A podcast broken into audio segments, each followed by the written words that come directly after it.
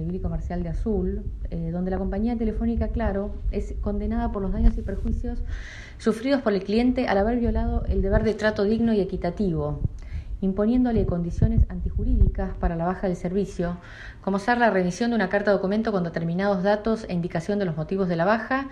y el pago de conceptos adeudados y devengados como consecuencia de la rescisión anticipada.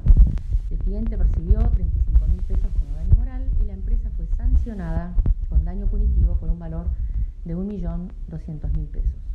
El fallo es O María del Rosario contra AMX Argentina Claro SA sobre daños y perjuicios del 28 de agosto del 2018.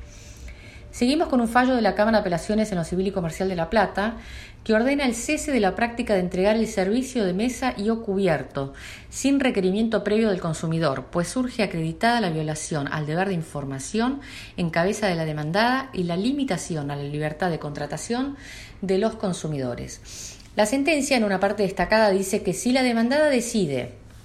por la presunción que hace o por cualquier otra razón, entregar a sus consumidores la panera, el croissant y el recipiente con queso crema o similar, a los que identifica como servicio de mesa y o cubierto, no puede luego requerir o esperar la negativa a su recepción por parte del cliente a fin de omitir cargar el consumo a su cuenta. Las partes sigladas CD, OD y E del C contra TLPC y CSA y otra sobre acción preventiva daños del 6 de noviembre del 2018. Por último, en materia civil, uno de los fallos más leídos decide que procede la desafectación como bien de familia de un inmueble integrante del acervo conyugal, sin perjuicio que la hija mayor de las partes actualmente es la única que habita el inmueble, del cual fue designada como beneficiaria. Pues de lo contrario se desnaturalizaría el fin intuitivo del instituto, manteniendo un inmueble indefinidamente bajo su amparo sin que a la par existan las razones que le sirvan de sustento y sustrayendo dicho inmueble de la potestad de sus propietarios sin justificación razonable alguna. Las partes AGA contra TMB sobre liquidación de sociedad conyugal de la Cámara de Apelaciones en lo Civil, Sala E, del 5 de octubre del 2018. En cuanto a las novedades legislativas, el Poder Legislativo Provincial de Mendoza, mediante la Ley 9106, estableció el juicio por jurados populares en cumplimiento de lo dispuesto por el artículo 24 de la Constitución Nacional. El Poder Ejecutivo Nacional, por su parte, mediante el decreto 1050-2018, reglamentó la ley que crea el programa de acompañamiento para el egreso de adolescentes y jóvenes sin cuidados parentales, a fin de establecer las condiciones necesarias para el funcionamiento del programa creado y garantizar los derechos de los adolescentes y jóvenes alcanzados. Y por último, mediante el decreto 1063-2018, se declaró duelo nacional en todo el territorio de la República Argentina por el término de tres días a partir del 20 de noviembre, con motivo del naufragio del submarino Ara San Juan y de sus 44 tripulantes.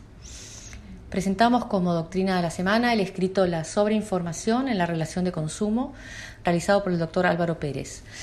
Eh, habitualmente se conoce el déficit de información, que es el retaseo u ocultamiento de información relevante para el consumidor, pero en este trabajo el autor pone el foco en el otro problema que se plantea con el deber de información de los proveedores de bienes y servicios para con los consumidores, que es la sobreinformación, a los fines de desviar la atención del consumidor de las características principales del bien o servicio, de las condiciones particulares de contratación o de las circunstancias relevantes del negocio jurídico,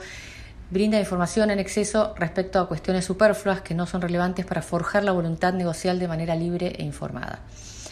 Bueno, de esta manera damos por finalizado el resumen de la tercera semana del mes de noviembre. Para quienes ya son suscriptores de Microjuris, la información reseñada ya se encuentra volcada en nuestra base de datos y para quienes todavía no se han suscrito, los invitamos como siempre a conocer nuestros planes de suscripción en nuestro blog aldiaargentina.microjuris.com. Muchas gracias y hasta nuestro próximo encuentro.